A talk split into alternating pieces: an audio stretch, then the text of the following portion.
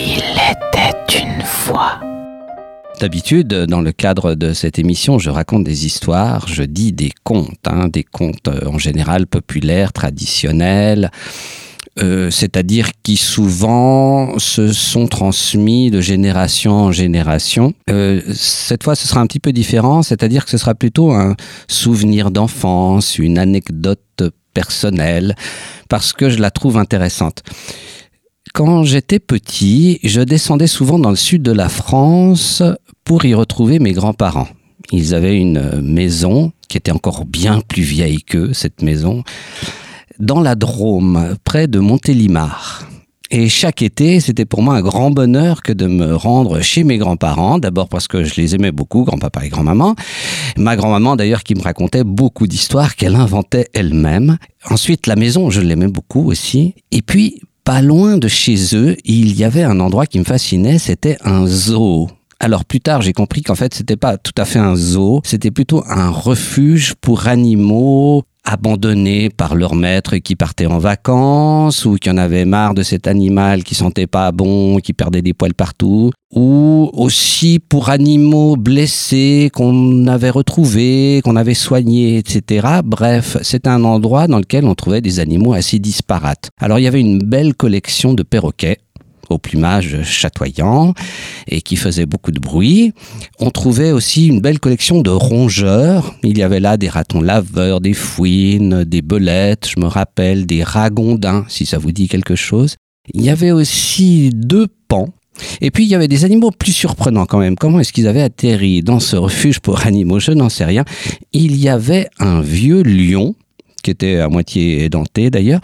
Et puis surtout, il y avait un singe. Alors ce singe, euh, c'était mon grand copain. Je l'aimais énormément, ce singe. Euh, j'allais chaque fois le trouver euh, quasiment tous les jours dans son zoo. Et puis je l'imitais, on dialoguait. il, il m'éblouissait, ce singe. Et mon grand rêve à l'époque, c'était de pouvoir un jour travailler comme employé dans ce zoo. Et puis j'en avais parlé aux employés. Et puis voilà qu'un jour, on me dit que je peux faire un stage. J'avais quelque chose comme 14 ans à l'époque. Pendant tout un mois, je pourrais aider, alors je ne serais pas rémunéré, mais je pourrais aider à nettoyer les cages, à donner à manger, à boire aux animaux. Alors j'étais tout content. Et puis le stage a démarré j'y allais tous les jours euh, à l'heure, même un peu avant l'heure. Et puis je m'occupais des ragondins, je m'occupais des perroquets, je m'occupais euh, du violon. Et tout se passait très bien jusqu'au jour où je suis arrivé au zoo, comme d'habitude. Et puis là, j'ai senti qu'il y avait une atmosphère particulière. Euh, ce jour-là, c'était pas encore ouvert pour euh, le public parce que nous, le personnel, on arrivait toujours un petit peu en avance. Euh, mais j'ai senti à voir la tête des employés que quelque chose s'était passé.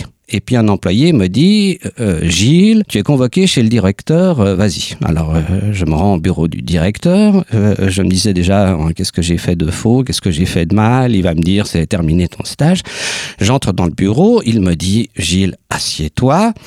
Je m'assieds, bien entendu, et puis là, il me dit, Gilles, j'ai une très mauvaise nouvelle. Je me suis dit, oulala, oulala, je suis renvoyé.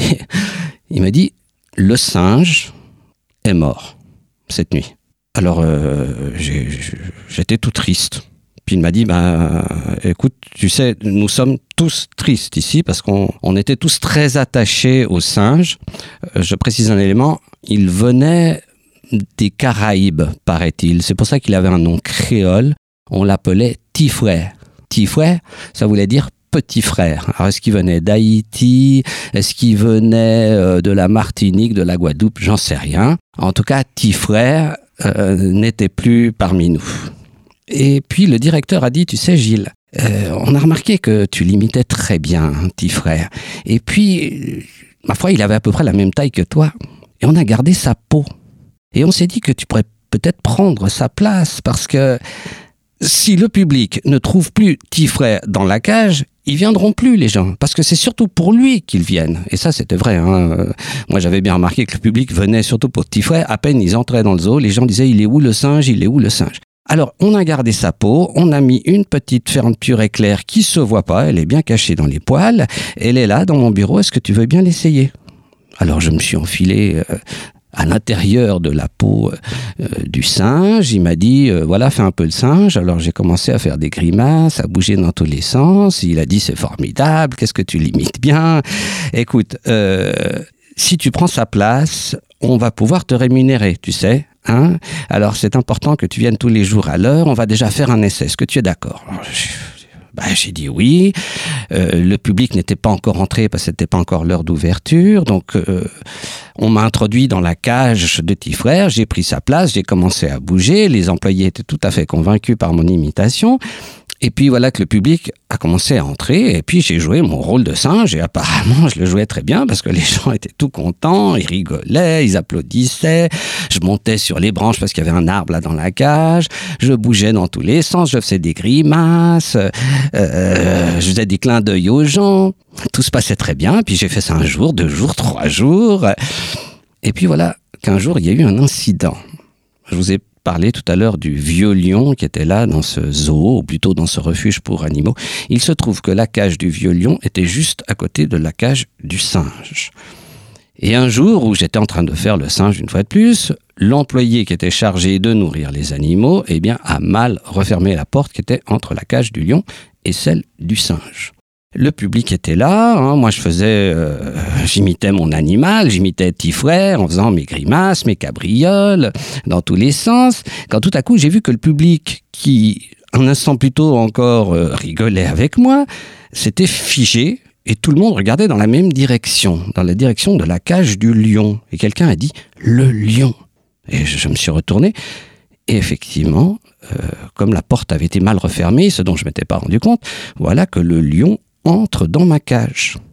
Alors, euh, si vous voulez, j'étais un, garçon assez courageux, mais tout de même, faut pas exagérer. Donc, euh, je me suis dit peut-être que le lion ne sait pas grimper aux arbres. Donc, je me suis dirigé vers l'arbre qu'il y avait euh, dans la cage. Hein. Et puis, j'ai commencé à grimper à l'arbre. Et voilà que le lion s'est approché de l'arbre et a commencé à mettre une patte, puis deux pattes sur les branches de l'arbre et à grimper à son tour à l'arbre. Alors là, les gens, ils rigolaient plus du tout. Moi non plus. Je, si je faisais encore une grimace, c'était une grimace de terreur. Donc je monte, je monte, je monte. Il y avait plusieurs branches, mais voilà que le lion monte, monte, monte euh, au-dessous de moi. Donc au moment où j'arrive enfin à la dernière branche, tout là-haut, euh, plus haut il n'y avait pas, enfin il y avait la, cage, le grillage de la cage euh, au-dessus de ma tête. Voilà que le lion s'approche, ses dents sont à portée de moi. Les gens sont absolument terrorisés, je les vois là, à l'extérieur de la cage. Et là, je pousse un cri qui me trahit. Donc j'ai dit euh, Au secours Et le lion, je l'entends me dire Chut, n'aie pas peur. Je suis un faux lion. En fait, dans ce zoo, tous les animaux étaient faux. Le singe, bien sûr, le lion aussi, mais, mais, tous en fait. Les perroquets, euh, les ragondins, les fouines, les bolettes, euh, les pans. C'est pas une belle histoire, ça. C'est à travers de larges grilles que les femelles du canton contemplaient un puissant gorille, sans souci du camp dira-t-on. Avec impudeur, c'est comme mère, lorgnait même un endroit précis que rigoureusement ma mère m'a défendu de nommer ici. Gare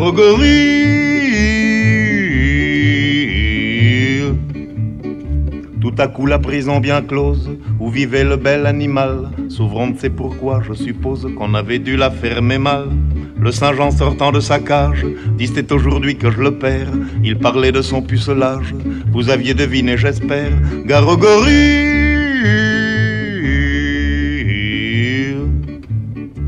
Patron de la ménagerie, gris était perdu, nom de nom, c'est assommant car le gorille n'a jamais connu de guenon. Dès que la féminine engeance sut que le singe était puceau, au lieu de profiter de la chance, elle le fif des deux fuseaux. Garogori Celle-là même qui naguère le couvait d'un œil décidé, fut reprouvant qu'elle n'avait guère de la suite dans les idées. D'autant plus vaine était leur crainte que le gorille est un luron, supérieur à l'homme dans l'étreinte. Bien des femmes vous le diront. Garogori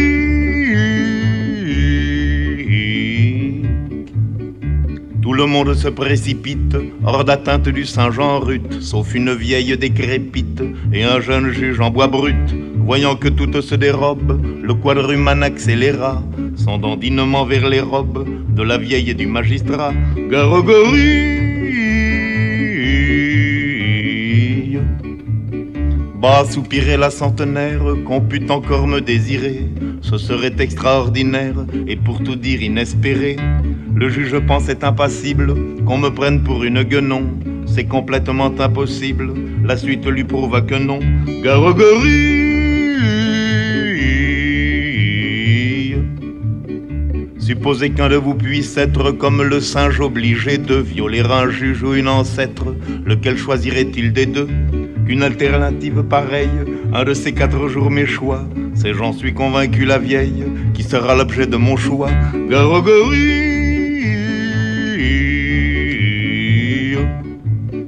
Mais par malheur, si le gorille au jeu de l'amour vaut son prix, on sait qu'en revanche il ne brille ni par le goût ni par l'esprit. Lors, au lieu d'opter pour la vieille, comme aurait fait n'importe qui, il saisit le juge à l'oreille et l'entraîna dans un maquis. Garogorie La suite serait délectable, malheureusement je ne peux pas la dire et c'est regrettable, ça nous aurait fait rire un peu car le juge au moment suprême criait maman, pleurait beaucoup, comme l'homme auquel le jour même il avait fait trancher le cou. Garogorie